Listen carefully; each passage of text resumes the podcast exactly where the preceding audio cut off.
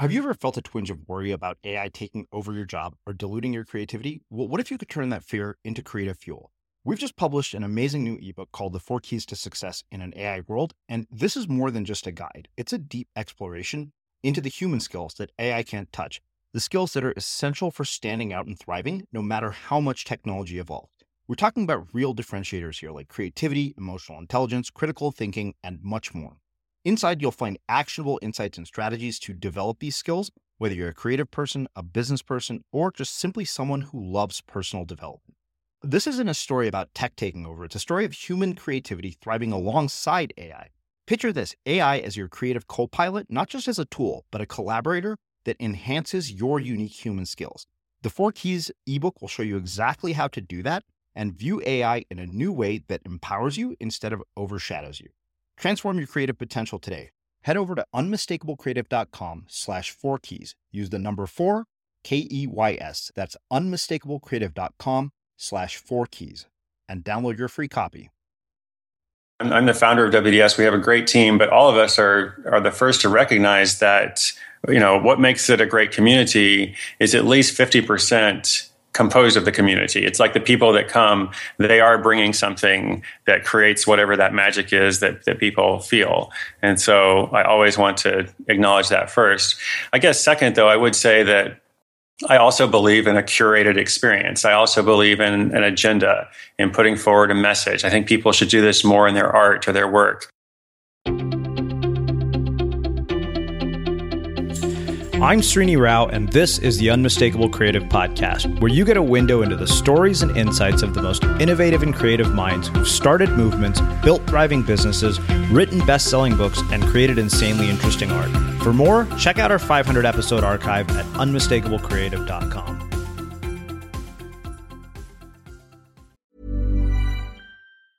There's never been a faster or easier way to start your weight loss journey than with PlushCare PlushCare accepts most insurance plans and gives you online access to board-certified physicians who can prescribe FDA-approved weight loss medications like Wegovy and Zepbound for those who qualify. Take charge of your health and speak with a board-certified physician about a weight loss plan that's right for you. Get started today at plushcare.com slash weight loss. That's plushcare.com slash weight loss. plushcare.com slash weight loss. Many of us have those stubborn pounds that seem impossible to lose, no matter how good we eat or how hard we work out. My solution is PlushCare. PlushCare is a leading telehealth provider with doctors who are there for you day and night to partner with you in your weight loss journey. They can prescribe FDA-approved weight loss medications like Wegovy and Zepbound for those who qualify.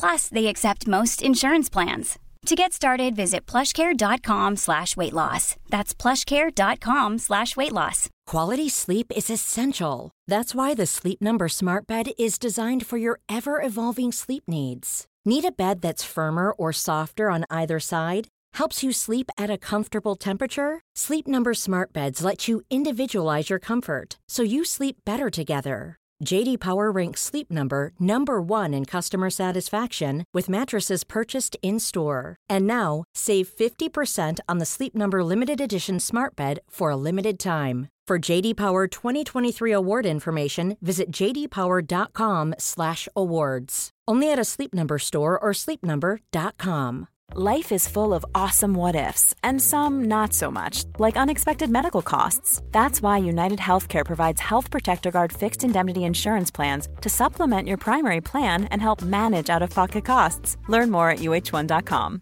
Hiring for your small business? If you're not looking for professionals on LinkedIn, you're looking in the wrong place. That's like looking for your car keys in a fish tank. LinkedIn helps you hire professionals you can't find anywhere else, even those who aren't actively searching for a new job but might be open to the perfect role. In a given month, over 70% of LinkedIn users don't even visit other leading job sites. So start looking in the right place. With LinkedIn, you can hire professionals like a professional. Post your free job on linkedin.com slash people today. As creators, we're always on the move. Whether it's a live podcast event, a pop-up shop, or a workshop, we're constantly interacting with community, and that's where Tap to Pay on iPhone and Stripe comes in. Imagine this you're at a live event, a listener loves your merch, or a participant wants to sign up for your course on the spot. With Tap to Pay on iPhone and Stripe, you can accept their payments right there and then, right from your iPhone so there's no extra hardware or no delays. Total game changer. It's not just for creators, any business owner can do this. It's about making transactions smoother and much more personal, growing your business in your way. We've been using Stripe for our products and courses for a long time, and now with Tap to Pay on iPhone, you can take your business to the next level too. So visit stripe.com slash tap iPhone to learn more. Remember, folks, with Tap to Pay on iPhone and Stripe, your business is always at your fingertips. Chris, welcome to the Unmistakable Creative. Thanks so much for taking the time to join us. Oh, absolutely. Thanks so much for having me. Yeah, it is my pleasure to have you back here. Uh, it, it's a bit weird to have to introduce you because it's very unlikely that nobody in our audience has actually heard of you. But on the off chance that they don't know about your work, um, can you give us sort of the quick Reader's Digest version of who you are and your work and uh, how you have arrived at all these crazy things that you're up to? Yeah, absolutely, and I'm, and I'm, sure there's lots of people who haven't haven't heard of my stuff. So I'm a writer, traveler, entrepreneur. Um, that's kind of the the three word elevator pitch. Uh, I've been publishing a blog for about eight years, The Art of Nonconformity. Which initially began out of a quest I had to visit every country in the world. Uh, when I was a bit younger, I lived in West Africa for four years as a volunteer, did a lot of traveling then, uh, loved traveling, loved goal setting. So I set this, you know, project to go to every country in the world. Uh, started writing about it, and fortunately, I realized that uh, the project was much deeper than just, you know, my own little journey. So I did complete that quest uh, a couple years ago by my 35th birthday. Uh, but then you know, I started writing about all these amazing people that I meet all over the world. So published a few books, have a new book out called Born for This. And I feel very fortunate to connect with great, amazing people all over the world. Mm. All right. So uh, I, I, want to do something that we didn't get to do the first uh, time that we talked to you. And I, I want to talk about uh, the earlier part of your life prior to everything that we kind of know you for and everything you sure. do on the internet, like growing up, childhood, you know, parents, uh, mm-hmm. significant experiences. Because, you know, the things that you've chosen to do with your life, like I don't imagine that, you know, anybody wakes up one day and says, you know, what I have as a goal is to visit every country in the world. Right, um, right. So I'm just curious, you know, what are the kinds of things that happen in your life that would lead you to, to down this trajectory and make these kinds of decisions? Yeah, well, that's a great way to start because I think people always think that there there are these big strategic visions. You know that you know like when I was ten years old, I was like, I want to grow up and be an explorer and go everywhere. And so then I prepared, you know, for the next fifteen years and my college and first jobs and all. And none of that was the case, of course. Uh, you know, I, I kind of I, I, knew I had a, a, a love for travel. Um, I had a, a mom who was married to a military guy. Uh, my stepdad, and so he took took us to a bunch of different places uh, just because of his assignments. So I lived in the Philippines for a while. Uh, kind of got comfortable with some cross cultural stuff. So I had this early kind of travel thing. But I mean, lots of people travel, and most people don't necessarily, you know, get this idea to go everywhere. So I think like what I see if I look back is like it's a series of a bunch of random stuff, uh, which you know eventually kind of work together to create this this focus that I have now. But even in the focus, like I think you mentioned it when you asked me for the brief introduction, you said like you have a lot of different projects. And I have a lot of different projects because I'm not good at doing just one thing. Mm-hmm. I think I think there's a lot of, of strength in someone who's like, I'm just going to do this one thing and do it well. And I think you can go far with that. But that never really worked for me. So I kind of evolved, you know, along the way. Um, you know, different different things happened that led to something else, and then I was interested in something, and I pursued it, and maybe that worked out, or maybe it didn't. Um, but eventually it kind of forges into something greater, but it wasn't a, a grand vision at all. Mm. So, you know, when you when, when you know we look back at our own lives and we look at all these random things that we've done. I mean, are there ways that you can connect the dots looking back? Uh, you know, at your own life experiences and tie them together in such a way that it leads to something uh, that is meaningful to you. Yes, I certainly can. And I, and I think most people can. I, I, think most people who are on a journey, whether it's like trying to find the work that they were meant to do, which is kind of my, my current focus in helping people, uh, or, or just something else, I can absolutely connect the dots, um, even though it, it, you know, it seemed random at the time. Mm-hmm. I wasn't good at working for other people. I wasn't a good employee. Um, I was really good at working on something I was motivated for. Like I like to work, um, but it was really hard for me to accept you know someone else's vision or, or work towards something that maybe I wasn't excited about. And so that's why I started working for myself. And in the beginning, it wasn't like I want to be this great entrepreneur. You know, I don't think I even thought of the word entrepreneurship at the time. You know, it wasn't like I want to change the world and, you know, inspire people to think differently or something. It was more like, how can I pay the bills, you know, mm-hmm. without reporting to, you know, someone else's work site. And then like time goes by and I start thinking, okay, what can I, what can I build with this? And then later I get maybe a deeper desire and say, okay, well, it's, it's great that I can make a living for myself or whatever, but that's not really, you know, that's not really like the next level mm-hmm. of things. So it's kind of like the travel goal. It was great that I was traveling for a while, but what's the next level of that? So it's a series of stages and interlinked, you know, pieces along with many dead ends. But you know, eventually it kind of kind of builds to something. Well, let's talk about the dead ends um, and moments uh, that didn't really work out, and what you've learned from those, and, and how you've applied those going forward.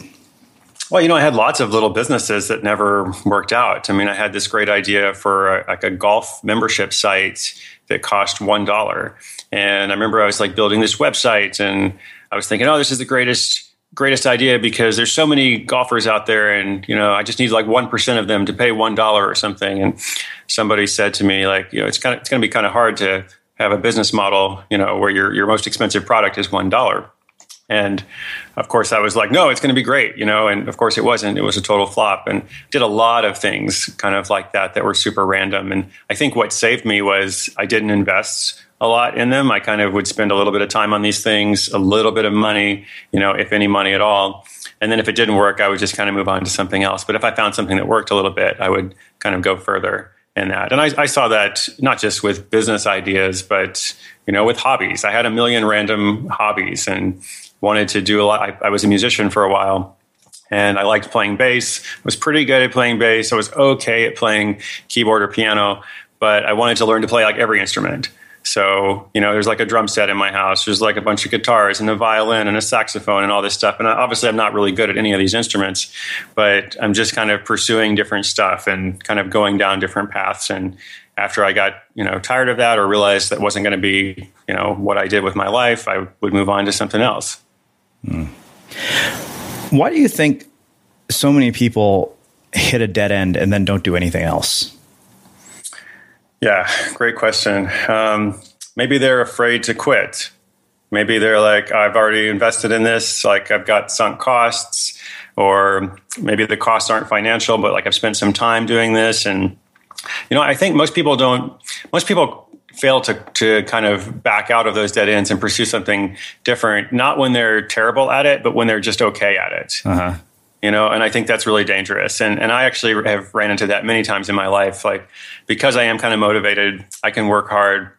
Like I can be fairly good, you know, at a, a number of things.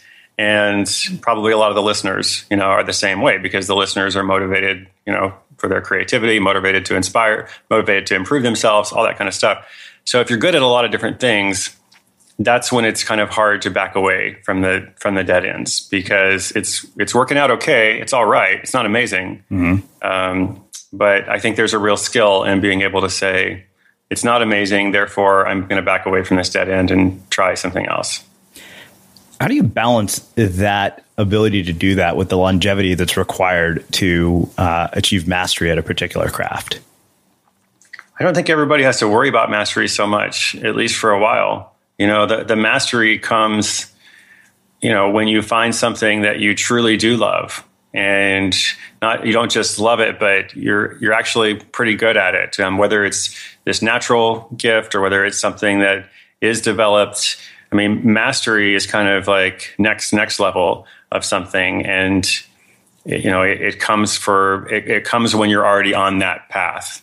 I don't necessarily think you know you can be on this path for a year or two years or whatever the time period is. I don't know if the time period really matters. Mm-hmm. Um, and you know, then feel like oh, you've got to keep going to achieve mastery or something. You know, I don't, I don't, I think mastery is the goal. If you, if you have something clearly you know affixed in your mind. And you're like this is who i want to be. Like i i am a painter. You know i paint in this style. I want to learn some different art forms but really like you know this kind of painting is what i want. Then you pursue mastery. I guess my my concern is a lot of people don't know that mm-hmm. yet. You know a lot of people are still trying to to figure figure it out. And so don't beat yourself up over like failing to pursue the course of mastery if you're not sure what you're supposed to master Yeah, no, that's that's a really good point. It's interesting because I think for me, you know, I started out primarily as a writer, and uh, you know, I actually stopped, you know, running a blog because I realized mm-hmm. that putting all my energy into interviewing people was a much more effective use of my time. Sure, sure. Um, That's great. So you could have just kept going, right? Yeah. It would have been it would have been okay. Yeah. Like you would have been all right, but you found something better, more effective, and so it didn't matter you know what you had done before. And in fact probably what you had done before helps you you know in in the interviewing process. Um, but even if it didn't help you like you know it's it's it's done. You found something better yeah, you know, and it took a little bit. I think part of it is letting go of attachments that we have to these things. Um, mm. And you know, I mean, it's like you said, the sunk cost thing can be really, really insidious if we're not careful. Mm-hmm. Yeah, of course. I mean, well, sunk costs. It's in our nature to protect our sunk costs. You know, it's like you're in the grocery store and you you pick the wrong line to be in with your cart of groceries, and this this new line opens up and it's going to be so much faster but you're you're afraid to to leave because you've already waited you know 10 minutes. And if you just wait like a few more minutes you might be at the front of the line you know but but it's very hard to like give up and go and do something else. And i feel like that affects lots of people's decisions in life whether it's mm. like changing their college major. Oh you know i found what i really want to do but i've already taken these courses. Maybe i should just you know see it through or whatever the situation is. Um, and you know we have sunk costs or sunk costs. They're gone. You know you can't you can't recoup them.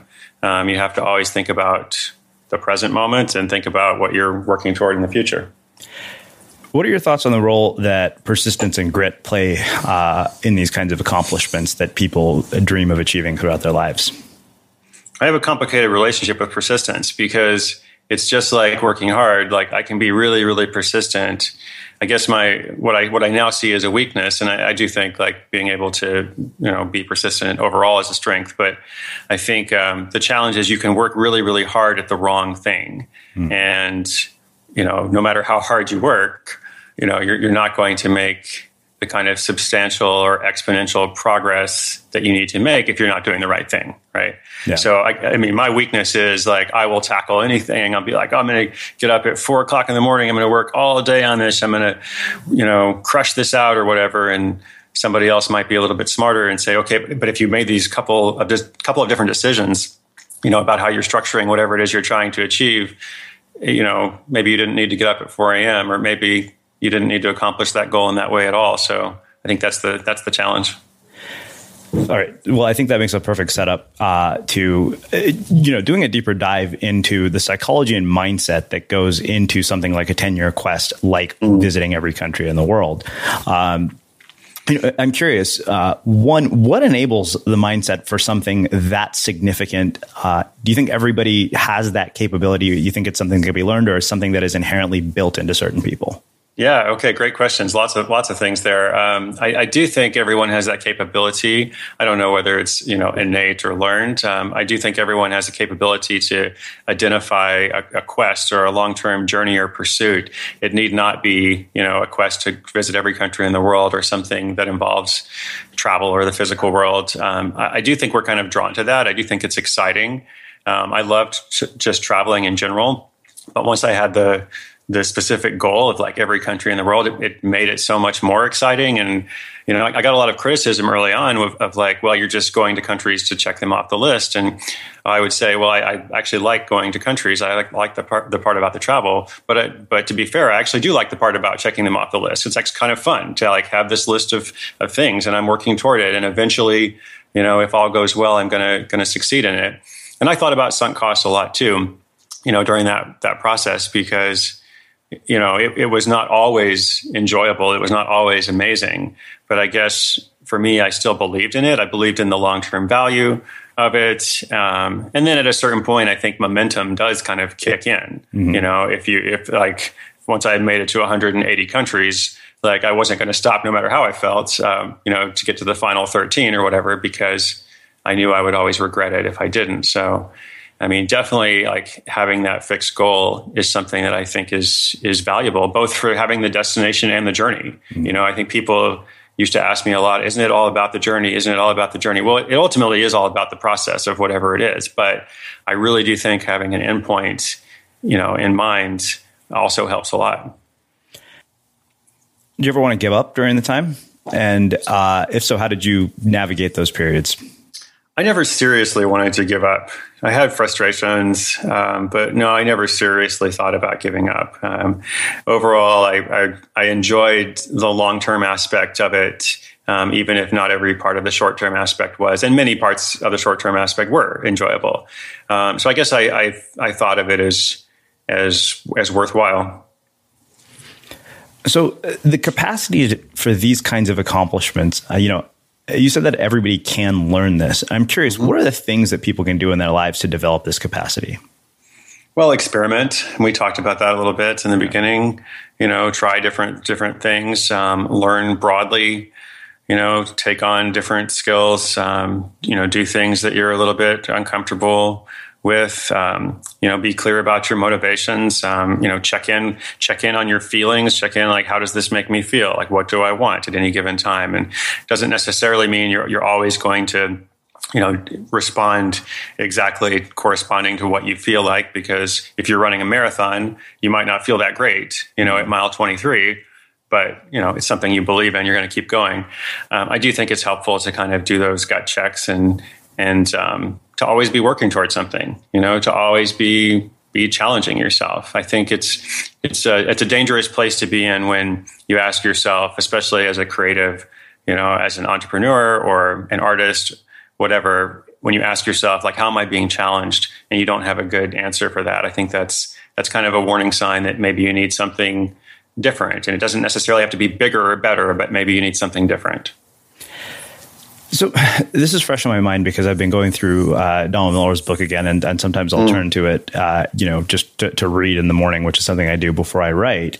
Mm. And I was thinking a lot about this, especially because I was trying to write something about this this morning about why so many uh, like sort of successful people have had these just massive failures or significant life events that precede their success. And it seems like an inciting incident is the catalyst for the really significant accomplishments of almost every uh-huh. single person I've interviewed, with rare uh-huh. exception. Okay. Uh, and I'm I'm just curious, you know, what you have to say about that, what your own experience has been with that. Um, you know, through the lens of the people that you've come across uh, through your sure, own sure. work um, and through your own experience. Yeah, I mean, the inciting incident you know, is interesting. I think it's probably fair to say that anyone who makes a major change in their life, anybody who achieves something remarkable or even attempts something remarkable, yeah, I'm sure there's some there's some moments you can point to, but I don't know if it necessarily always has to be this huge moment. You know, maybe it's a, a series of things that kind of you know led up to an inner dissatisfaction and an inner discontent that was then kind of called upon or rallied in a sense of like, okay, you know, like I feel this stirring in my soul, you know, to go and do, do this thing or whatever. And maybe this thing is totally crazy. You know, I talked to a lot of people, like in particular with the last book, The Happiness of Pursuit, which was focused on quests, like talked to a lot of people who, you know, used this very similar language when they began their, their project. And they always said, like, I had this crazy idea that wouldn't leave me alone. And so they kind of responded to the crazy idea. And then they're like, maybe it's actually feasible, you know, maybe. And the more they thought about it, the more excited they got and then they, they did it. But I don't know that everybody has something like truly dramatic necessarily that incites that change. And in some ways, it's perhaps it's more interesting if if you don't have like this obvious thing to point to you know mm-hmm. like i talk to a lot of people who are trying to become self-employed and they write in like from their cubicle or wherever and say like, "Oh, I'm not supposed to be reading your website. You know, I'm like I'm on lunch break or whatever, but I'm really trying to like you know establish some some kind of freedom business for myself." And the people who are able to do that, like especially people maybe who are married, have kids, have responsibilities, or maybe they're a bit older, like they actually have something to lose. Like they can't just risk everything and like walk away and move to Thailand become a location independent blogger or whatever you know? Like uh, the people who those people who are actually able to deliberately make change and then achieve mastery or whatever go out on their own that's kind of more interesting in some ways than the person who you know was fired from their job and they're dramatic in some dramatic scene. And then they all of a sudden they had to they had this imperative. They had to make a living. And so they became an entrepreneur. Like to actually take responsibility and create change without a huge inciting incident like that to me is almost like inspires more motivation. Hmm. That's interesting. I've never heard it uh, from that perspective before, but it is it is interesting to look at that way. And you know, I appreciate the fact that you're willing to point out uh, that these kinds of things, like just you know, quitting your job and being going to Thailand and becoming a location independent yeah. blogger, is not realistic for everybody. Because you know, at times I, I can't help but wonder if the internet has perpetuated uh, this sense of like false hope and this mantra yep. of all mm-hmm. this nonsense. Yeah, absolutely. And, I, have probably been part of it too. You know, yeah. I always try to. I, I, mean, I have to. I have to face facts. You know, like I, I try to always qualify these things. You know, but but I mean, there is a dream out there. Like you know, people are selling the dream in different different ways. Um, so I think it's important to underline the dream with you know disclaimers and practical. I mean, mostly helping people how to do it. But but sure, you know, there's lots of stories of, of people who uh, you know who struggle doing that, or maybe they actually are able to do it and, and realize it's not that great, or it's not what they really wanted. Mm-hmm. You know. Um, so probably better to help people figure out what it is they really want and, and how they can get that. Hmm. Well, let's do this. Let's shift gears a little bit and let's talk about the World Domination Summit. Uh, what I really specifically want to talk about is the psychology behind how something like that happens. Hmm. Um, because I mean, in so many ways, you've created this sort of microculture um, that happens. And, you know, it's funny. One of my friends was kind of jaw dropped when he walked into the auditorium. He's like, oh my God, he almost felt yeah. it was cult like, uh, which was really fun. And because he was an American. And I remember that comment very distinctly. And I remember thinking the next time I get to talk to Chris Guillebeau, I want to ask funny. him about the psychology of creating a movement like that.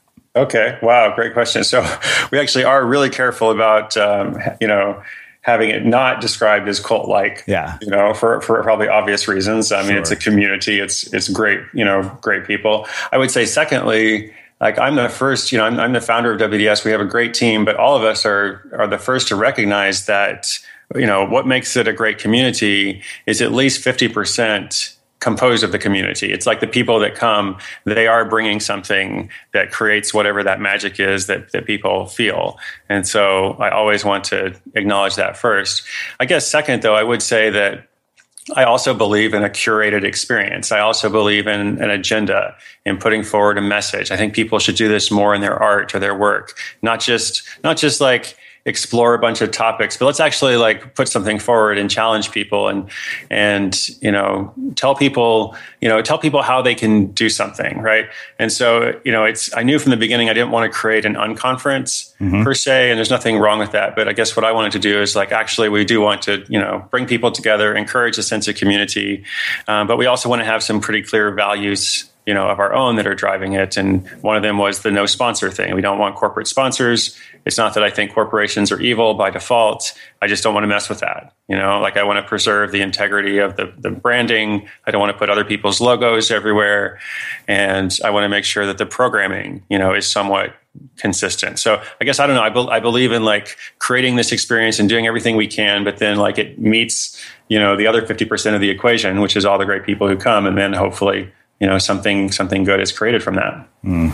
It was interesting. I, I, remember running into somebody at the last WDS that I was at, and they're like, "Who's Chris Guillebeau?" That's great. That makes me happy. Yeah. Well, I, at that point, I realized I was like, "Wow, you've created something that bigger than yourself." At that, that point. makes me really happy. That's that's definitely the goal, right? To you know, in the beginning, it was like people from the blog and stuff that were coming, and then mm-hmm. like now, it's it's it's great that other people are there. It's perfect. So you mentioned four words in particular that got my attention. I want to do a deeper dive into all of these. You mentioned magic, curated, agenda, and message. And okay. I am curious how we start to incorporate those four things into our own work. Find the magic that exists in our, our work, curate it accordingly, uh, mm-hmm. be deliberate about what we do, and find the message that we're meant to share with the world which right. I realize that's a whole interview in and of itself. Yeah, no, it's good. It's good. So we'll try to consolidate. I think I would flip magic and put it at the end. Okay. So you got curate, you got message. What was the other one? Agenda. Agenda. Okay. So kind of put message and agenda a little bit together. And you know what i would suggest to anyone who's listening who, who, wants to have a blog wants to be a writer wants to put forward some kind of creative project um, i mean definitely think about what you have to say. You know speaking of the location independent you know blogger who moves to, to thailand i mean I, th- I think this has kind of died down a little bit which is great. But for a while you know i used to hear from from so many people who were like hey like uh, this is the life i want you know, more or less. I want to like work for myself, travel everywhere, et cetera, et cetera. So my blog or my project, whatever it is, is going to be like the discovery process of of my life journey to that. Mm-hmm. And I'm like, okay, that's it's really not that interesting, you know, like it's really not that interesting of just like one person here finding my way. Like you really have to extrapolate beyond that and figure out, okay, like, are you trying to help other people do that? But if you're just trying to figure it out yourself, how is that helpful? You know, there's probably something else that you can, can do or teach or share some deeper message and let's figure out what that is and let's put out the the the agenda right the agenda is like consensus is overrated um, here's here's what I believe in. Come and join me if you agree with this or you like these values. Like we we need you. So so I think that's really important. Message and agenda and curation. I guess is the expression of that. Curation is how like how do we sh- how do we share that? What are the strategies? What are the the mediums? Like you know, and who are the the speakers? Who are the voices? Uh, how, how are we going to get this message or agenda out to the world? And then magic is the part that's you can't really control it. Like there's no magic button, unfortunately. I mean, Staples maybe has that. You know, you press the thing, but um, magic is like this element where if you do everything right and you do allow for enough you know organic change to influence the process as well i guess you're always hoping that the magic is going to come in and sometimes it does and sometimes it doesn't but when it does it makes whatever it is that you are creating so much better. And that turns that into that community thing or that blog post that goes viral or that thing that really changes people's lives. And so um, I think when people try to harness it or try to direct it or be like, here, I'm going to add a sprinkle of magic, you know, it, it doesn't work so, super great. Mm-hmm. Um, you know, it's something like you have to like set everything up as best as you can, but then you like, you know, lay your offering at the altar of the, the gods of whoever decides that stuff and then you know they kind of siphon out who gets the magic and where it goes. I don't know. What do you think about that? Ever catch yourself eating the same flavorless dinner three days in a row? Dreaming of something better? Well, HelloFresh is your guilt-free dream come true, baby. It's me, Keke Palmer. Let's wake up those taste buds with hot, juicy pecan-crusted chicken or garlic butter shrimp scampi. Mm. Hello Fresh. Stop dreaming of all the delicious possibilities and dig in at HelloFresh.com. Let's get this dinner party started. Many of us have those stubborn pounds that seem impossible to lose, no matter how good we eat or how hard we work out. My solution is PlushCare. PlushCare is a leading telehealth provider with doctors who are there for you day and night to partner with you in your weight loss journey. They can prescribe FDA-approved weight loss medications like Wegovy and Zepbound for those who qualify. Plus, they accept most insurance plans. To get started, visit plushcare.com slash weight loss. That's plushcare.com slash weight loss. One size fits all seemed like a good idea for clothes. Nice dress. Uh, it's a it's a t-shirt. Until you tried it on. Same goes for your health care. That's why United Healthcare offers a variety of flexible, budget friendly coverage for medical, vision, dental, and more. So, whether you're between jobs, coming off a parent's plan, or even missed open enrollment, you can find the plan that fits you best. Find out more about United Healthcare coverage at uh1.com. That's uh1.com.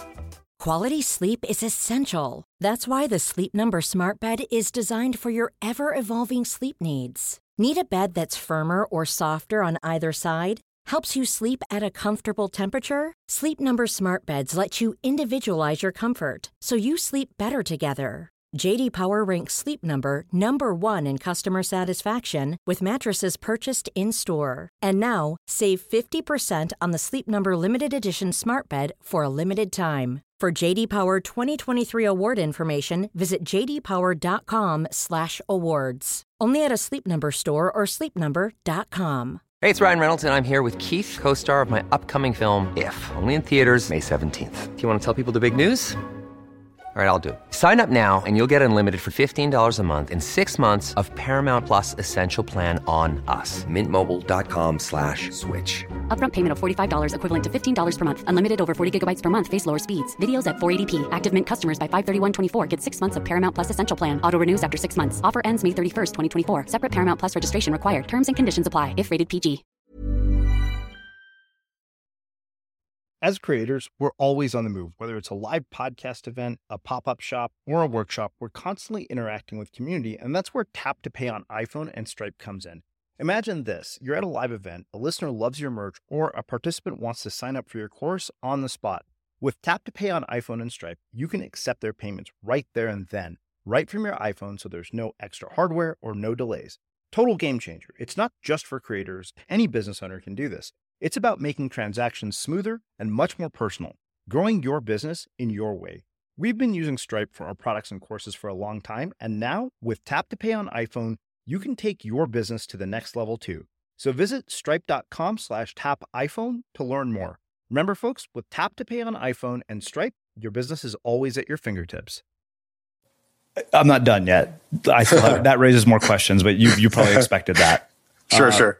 The deeper message you think that everybody has that in their lives? Deeper message behind their every, work. Yeah. I think everybody has a compelling reason for it, and that's interesting.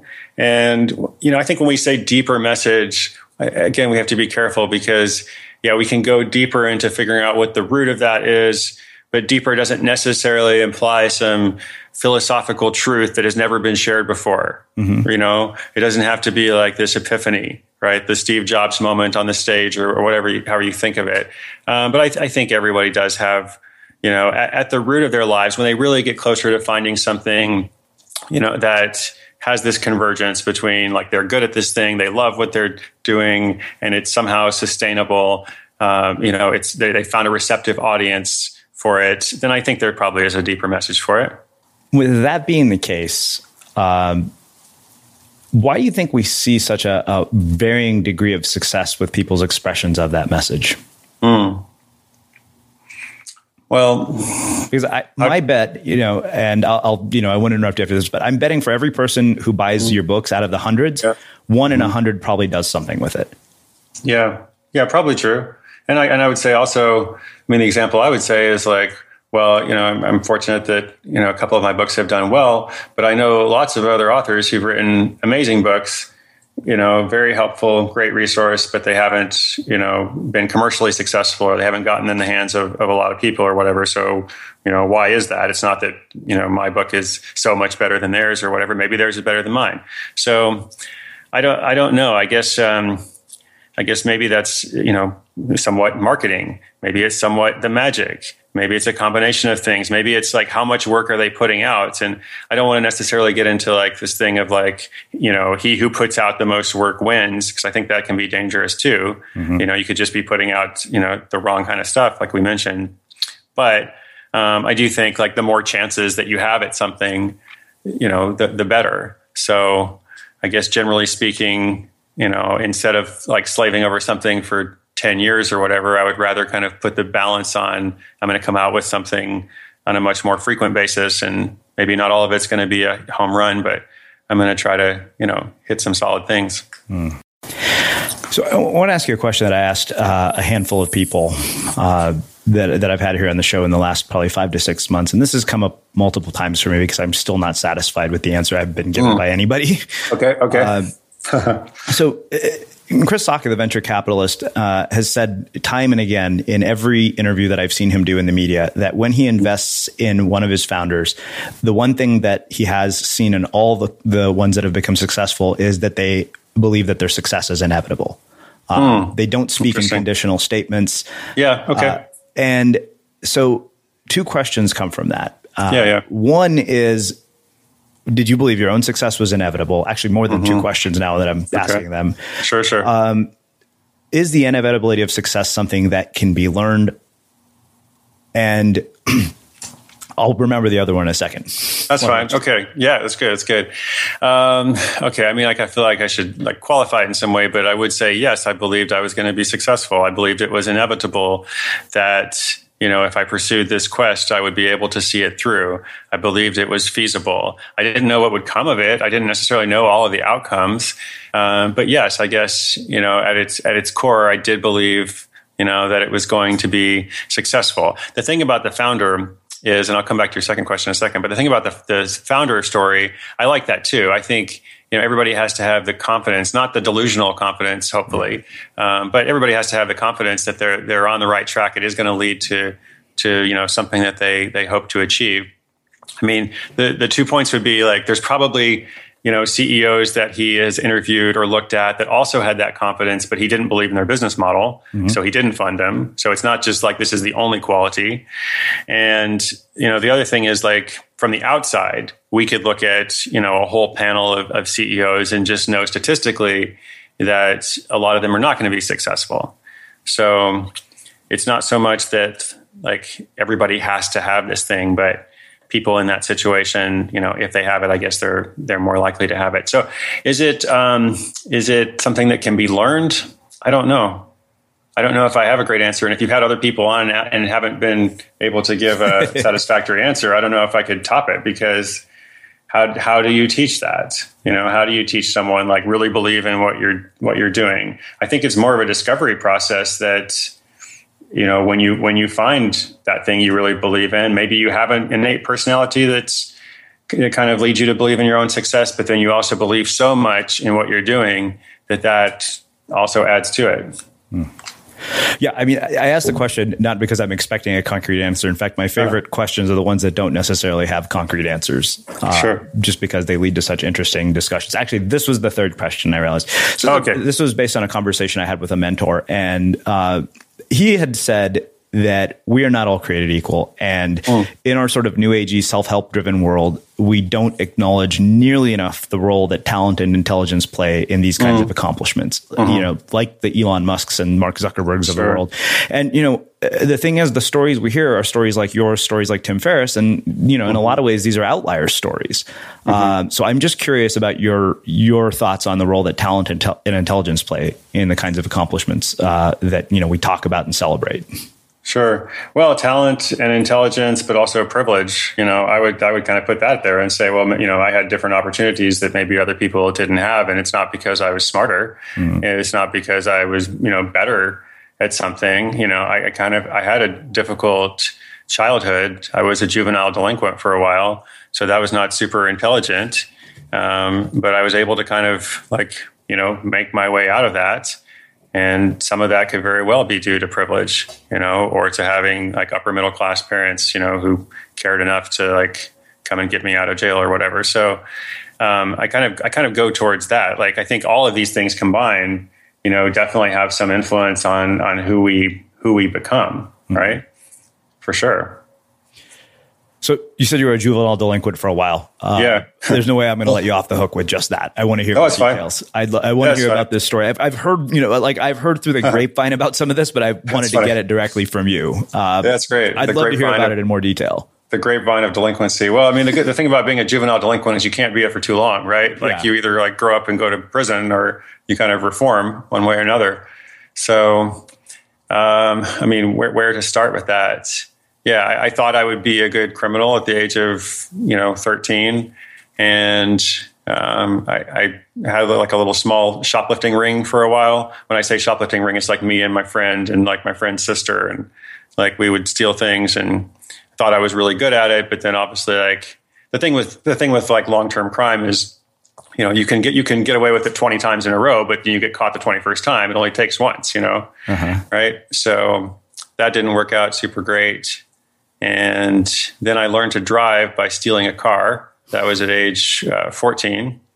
And also didn't work out super great. Like my friend and I successfully stole the car and drove it around all night. So we thought we were awesome. But then like, you know, as the sun rose or whatever, we like, we're like, what do we do with this car? And so we decided to park it somewhere, but ran into a brick mailbox. You know, somebody called the police, police showed up. You know, I was arrested. I mean, there were more things. There was like a series of kind of, you know, bad choices that happened over I don't know, three to four years or so. And, and finally, I guess I came to my senses and realized that's probably not the best, you know, career path or life path for me. Mm-hmm.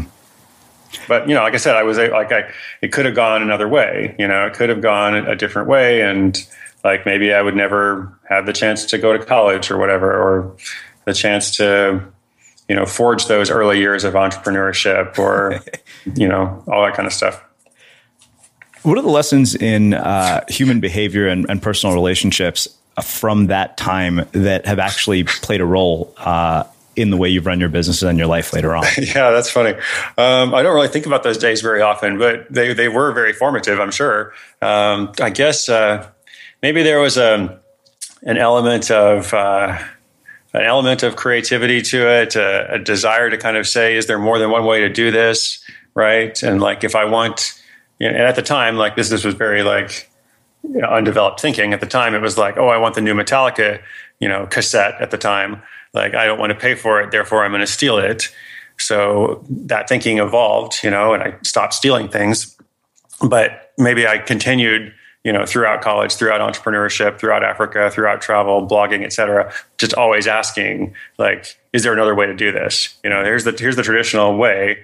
Um, is there not a shortcut? Is there not a fast track? Do I need to do all these prerequisites, you know, to accomplish this one thing that, you know, supposedly is going to take so much time? So, so for sure, that was part of it, and maybe some confidence too. Although that's ironic because I wasn't successful. You know, I wasn't successful, but um, I guess uh, I guess like those CEO founders, I believed I would be. Uh-huh. Um, thankfully, nobody invested in me at the time. Um, yeah, I don't know. Yeah, you know, I think that the theme that I keep uh, hearing throughout all of your answers is one of resourcefulness. Mm. Yeah, that's good. I like that word. I like resourcefulness, and I guess I always wanted to, you know, try something new. If something failed, I wouldn't necessarily try the same thing again, just like I stopped stealing cars, you know, after the bad experience at age 14. Mm-hmm. Um, but yeah, I guess I would always like try to find another approach or do something different. And I'm still focused on the goal, even if I'm willing to change the strategy, which I think is a wonderful, you know, thing that entrepreneurs or artists or anybody else can do. Mm.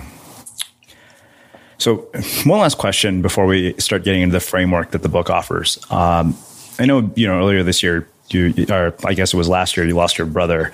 Uh, and you know, I, have had a lot of conversations with people around navigating periods of, of extreme grief and how they've pulled out of them. It seems like it's mm-hmm. almost just kind of part of every hero's journey. Um, mm. And you know, I'd be curious about you know, kind of what your experience was with it, um, how it's affected your work, and how it, more importantly, has affected your sort of perspective on life. Yeah. Um, I'm, I'm not afraid to answer that question. I just don't know if I really know how to um, at this point because I actually feel like I'm still very much in that. Fair enough. And, uh, you know, it's been, let's see, at the time we're recording this, it's been eight months or so, mm-hmm. but it honestly still feels very fresh to me. And so it is something that has affected like everything. And I think the, the, the long term effects are still to come. I feel like like I am a kind of a slow a slow processor, and what I've learned about grief, you know, thus far is that there are different stages, and by stages I don't just mean like you know the five stages of grief or whatever. I mean more like seasons, mm. and so you kind of settle into different seasons, uh, you know, at at different times. Maybe maybe depending on how long it's been, maybe for some other factors. So it's not something that I that I really had a lot of experience with, at least not this kind um, until until that happens. So I'm still still kind of figuring it out. Fair enough. Well, let's do this. Let's uh, let's shift gears and let's get into the framework uh, of the book and this whole idea that we're born to do certain things and we can find what those things are. Mm. Yes. Um, so this book, like all my other stuff, kind of comes from from the community. It comes from conversations I've had with different people, um, and this one in particular, just the the notion of finding your dream job or creating your dream job. You know, run into a lot of people who say things like, "Oh, I'm, I'm I love what I do. It's the best job in the world. I would do it for free, but I don't have to. I feel like I've won the career lottery." So I'm thinking that that's really interesting. And what, you know, what do these people have in common? Like, did they always know what they wanted to do? And, or was it, you know, more of a nonlinear journey? Did they do a lot of different stuff like I did? Um, and how did they, and, and then how did they come to what they're doing? How did they decide if they wanted to work for themselves or if they wanted to be part of a larger organization or company? Uh, because for years my message has always very much been focused on entrepreneurship because that's what I know. Mm-hmm. Uh, but I guess you know one thing I learned is that um, there's a lot of people working entrepreneurially uh, within a larger company or an organization because because that's the, that's the kind of work they want to do or because they're a better fit you know in that kind of environment or for some other reason. So just trying to unpack the lessons and you know the experiences of those people and then present them in a way that's not just you know anecdotal or journalistic anthropological, but actually prescriptive and saying, okay, for everybody out there who wants to improve their life or work, everybody out there who's trying to find the work they are meant to do, uh, you know, believes there is something out there for them, whether it's just like the ultimate one path or maybe there's more than one path, but I'm trying to find the best one. Like, how do you actually do that? So that's what the new book's about. So let's get into how you actually do that. Uh, hmm. You know, I know you, you, One of the things that said on the back of the book was, you know, finding sort of this intersection of joy, money, and flow. Mm-hmm. Um, so let's talk about those three things in more detail. Yeah, sure. I mean, I think I touched on them, you know, briefly without naming them that earlier in the conversation. And uh, I think what I found through a lot of different research is, you know, pe- people are different. We all want different things. Uh, we all want to pursue different kinds of work. We have different working conditions, uh, which are really important to pay attention to. A lot of people always think about their career just as this like one word thing. I want to be a designer. I want to be an engineer. I want to be a teacher. Uh, but there are many different ways to to do all three of those careers. I mean, there's lots of different kind of forms and fashions of them, and that's where working conditions is so important to focus on. Mm-hmm. But joy, money, and flow is essentially something that I think everybody wants and I think everyone wants to do something that they love or at least that they enjoy. That's where joy comes in. You want to take pride in your work. You want to be, you know, eager to get to it in the morning or whenever it is you get to it. Uh, and money is that sustainable piece. Like I, I'm not really writing about hobbies. I'm writing about careers. And so if there's something you love to do that doesn't make money, that's fine, but that's not your, your work or at least your income producing work. Uh, and then flow is, is essentially developed skill or that point of, of which we can lose ourselves in our work, uh, you know, and hours go by because we were really good at it. And maybe it's something that we're good at that other people are not good at. It comes naturally to us. And so um, the intersection of all three of those things, that convergence point, joy, money, and flow, uh, is essentially the goal. And I think that's so you ask how people find that. I think you you begin by making decisions. Whenever you come across, come across a career decision you have to make, whether big or small, you ask yourself about these points: joy, money, and flow. You know, does it meet all three of these things? If I'm deciding between two things, you know, which is the closer fit?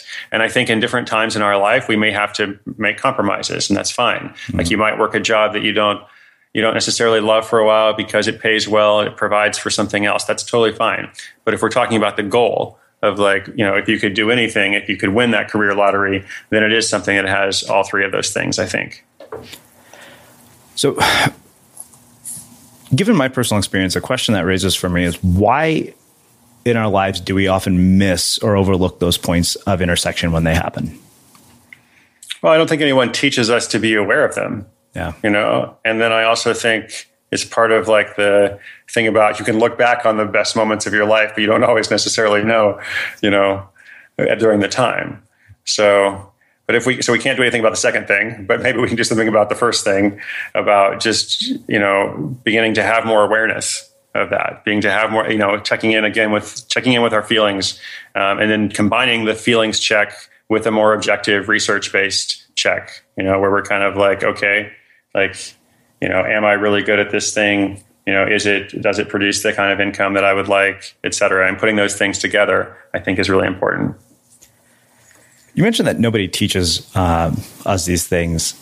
Given that you, you go down to grad school, have a master's degree, I mean, what is your perspective on education uh, from the vantage point uh, that you have now? Yeah, my perspective on education. Um, I think it's. I think fortunately, education is is changing and has changed in some ways, and at least in terms of a, a, recognition that there's that there is more than one path. It's kind of like working for yourself in general. Mm-hmm. Uh, you know, I.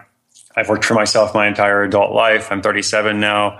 You know, when I was in my early 20s, it, it was kind of a weird thing. I mean, there are plenty of other people, you know, doing business online at the time, even then, but I didn't really know any of them like they were kind of like scattered everywhere and like parents didn't really understand what I did for a living. But now I think people are coming up and it's um, and it's it's much more common, you know, to to work for yourself. And uh, I think that uh, that relates to that other thing. It's just it, now with education, it's much more common to pursue a different path and have that be totally okay. I don't regret any of the education I had. I think it was very helpful in you know, maybe teaching me to write well, mm. maybe teaching me to formulate arguments, uh, maybe teaching me some social skills that I didn't get during the juvenile delinquent years. Um, but it clearly didn't really prepare me, you know, for a specific career track. uh, at least not not in line with the investment that I made in it. Mm-hmm. When the visiting every country in the world thing was done, uh, do you feel any sense of like emptiness or the sense that something was missing in your life because this thing that has driven your life for so long is suddenly over? Absolutely, completely. And how did you cope with it? Well, that that does probably have like a five stages of grief thing. I mean, that probably is like linear because you're like, well, got to accept it somehow. Um, yeah, it was hard, and, and I saw that with everybody else that I studied in the book about quests. I mean, everyone talked about this of like you come to this end and you've been looking forward to it for so long, but now like, what are you going to do? Because for years, you know, you've been that person who's pursuing this goal, and that's a big part of your identity. You can have lots of other identities as well. You could be a spouse, you could be a parent you know you could be a, you know whatever your career is all that stuff. But you know alongside those things has been i'm so and so and this is what i'm doing. So as to how you cope with it i think eventually you know eventually you reflect you process you try to appreciate the lessons but then you have to move on to something else. Yeah. Because if you if you just live in that same thing I think that just gets depressing. You know, like nobody wants to be around the guy who's talking about what he did back in high school, mm-hmm. you know, or when he played football or something. Like we all know people that 20 years later, 30 years later, however many years, they're still kind of reliving these glory days. And I don't, I don't think that's healthy. I think what's healthy is is continuing to challenge ourselves. Do you have any uh, new quest that you've decided on and, and then you know after such a sort of massive gargantuan quest i mean does it feel like anything else sort of pales in comparison when you think about it well that was the problem you know it was like how do i top that you know yeah and um, i guess i guess also i, I didn't want to top it in the same way or, or start something new that was the same kind of thing uh-huh. like i wasn't going to go back to every country in reverse order. I wasn't going to go to the moon, or I mean, people people suggested that, you know, like on my book tour, people are like, why don't, why don't you do that? And I was like, well, you can do that. Like that would be great for somebody else. Uh, no, I wanted to. I, I, think the next quest essentially, you know, maybe it's a little bit more difficult to define. Um, and a little bit more deeper. It's essentially more, you know, more about investing in community and more about like truly you know, developing this idea of how do we live a remarkable life in a conventional world and how can we see that scale? Not scale in the sense of a traditional startup, but how can we, you know, equip more people to do that? I don't think I've found the metric for that yet. I don't think I've found like, here's how I know that will be, be a success, which really is important in a quest. Uh-huh. But um, I, I think then the focus, you know, for me now is not on so much like a physical accomplishment or achievement, but, you know, kind of delving deeper into the, the whole purpose of all this stuff, which is what you do so well on this podcast. Oh, well, I I, uh, I appreciate that. Wow. Um, so, in terms of WDS, what's next? I know you've scaled it back, uh, made it smaller from what mm-hmm. I remember. Uh, yeah, this year, um, well, we were doing two things. It's a twofold approach, and you know sometimes twofold approaches work really well and sometimes you should just focus on one thing so so we'll find out but the twofold approach is the, the kind of the main immersive component of you know, main stage wds the weekend experience um, is scaling back to 1000 people and uh, we want to provide an even more immersive experience for those 1000 um, I, i've been very happy that the event has grown in recent years um, but I also am empathetic to the concern that like, oh, maybe it's like, you know, I get lost in the crowd. I don't want anyone to feel lost in the crowd. We, we have lots of introverts. I'm an introvert. We have lots of highly sensitive people. Uh, we have lots of people who don't necessarily go to like a lot of business conferences or other traditional conferences. I want to make sure we're really like, you know, meeting their their needs in that regard. So that's why we're doing the main stage thing. But then um, at the same time, we are growing like everything that surrounds that. So um, there's going to be lots more stuff that happens during the week. Um, it's kind of moving to a whole week long focus for us. Uh, so some people will participate in the whole week, and some people participate just in the, that immersive weekend, um, and some people will just come to some supplemental things um, that we do during the week. So the new the new experience is going to be called WDS Connect, mm-hmm. and that's for um, all the people who don't have main stage tickets but do want to be part of the community. So they can still you know go to meetups, um, they can organize meetups. Uh, there's going to be some art exhibits, a bunch of other stuff. Essentially, you know that will allow us to serve a larger population for the whole experience, but then a more select population for the, the weekend. Wow. So we'll see how it goes. I mean, like this is our first year doing it, so you'll have to let me know or any of the listeners who, who show up, be sure to let me know. Well, um, this has been really, really awesome. Uh, so I have one last question, which is how we finish all our interviews. uh, at the unmistakable creative. What do you think it is that makes somebody or something unmistakable? The willingness to find whatever that thing is for them then uh, and you know i'm talking about the book a lot these days so i keep using this phrase you know the thing that they were born to do. And if if you know readers or listeners don't like that phrase no problem. Just think of this thing. There's this thing out there. There's something out there that you have to find. And maybe it's a missional thing. Maybe it's a calling. Maybe it's a life quest. Maybe it's a, it's a business. Maybe it's an artistic expression. Maybe it's something that i haven't mentioned at all. But there is this thing out there. And you know to, to be unmistakable you you keep forging your way toward it and you don't necessarily even know what it is in the beginning just like i certainly didn't know like where i was going with my life or whatever um, back when i was stealing cars or even when i was an adult right? Um, but you keep working toward it and you do back out of those dead ends that we talked about and you do find another way forward. You try try again but you don't try the same thing necessarily. Um, you're unmistakable because you keep working toward that and you do everything that you can to find it. Mm. Well, uh, Chris, this has been phenomenal, and uh, I really appreciate you taking the time to join us and, and share your story, and uh, you know, subject yourself to my crazy questions. this is great. This is such so fun. It's so much better than like you know, tell us how you started your blog. So, thank you for the the wonderful questions, and hope to hear from some of the listeners sometime. Awesome. And for everybody listening, we will wrap the show with that. Thank you for listening to this episode of the Unmistakable Creative Podcast. While you were listening, were there any moments you found fascinating, inspiring, instructive, maybe even heartwarming?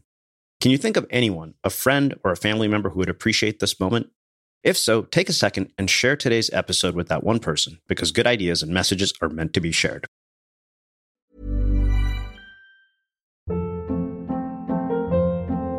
Hold up. What was that? Boring. No flavor. That was as bad as those leftovers you ate all week. Keke Palmer here, and it's time to say hello to something fresh and guilt-free. Hello Fresh. Jazz up dinner with pecan-crusted chicken or garlic butter shrimp scampi. Now that's music to my mouth. Hello Fresh. Let's get this dinner party started. Discover all the delicious possibilities at hellofresh.com.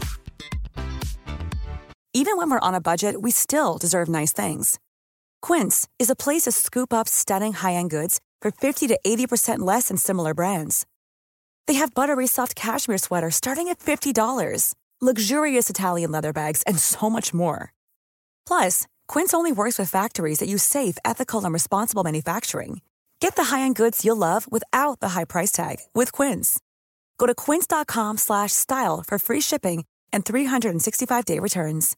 Imagine the softest sheets you've ever felt. Now imagine them getting even softer over time. That's what you'll feel with Boll and Branch's organic cotton sheets. In a recent customer survey, 96% replied that Boll and Branch sheets get softer with every wash. Start getting your best night's sleep in these sheets that get softer and softer for years to come. Try their sheets with a 30-night guarantee. Plus, get 15% off your first order at bollandbranch.com. Code BUTTERY. Exclusions apply. See site for details.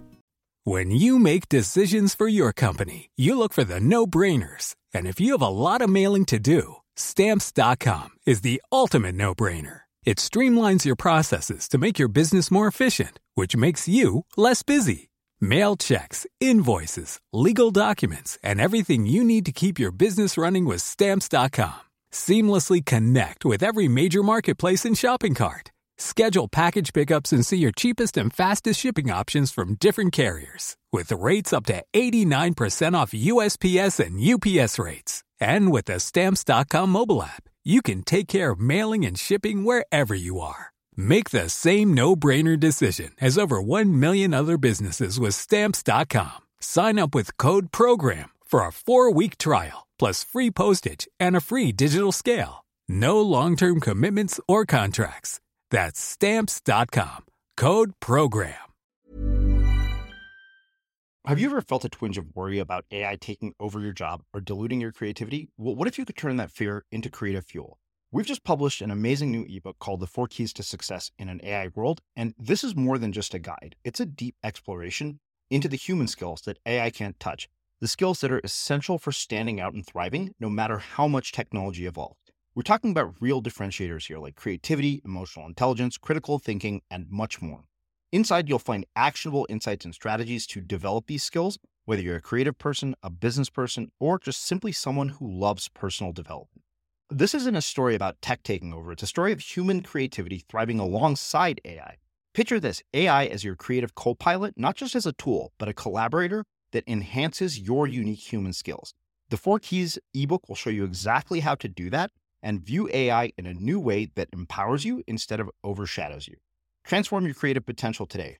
Head over to unmistakablecreative.com slash four keys. Use the number four, K E Y S. That's unmistakablecreative.com slash four keys and download your free copy.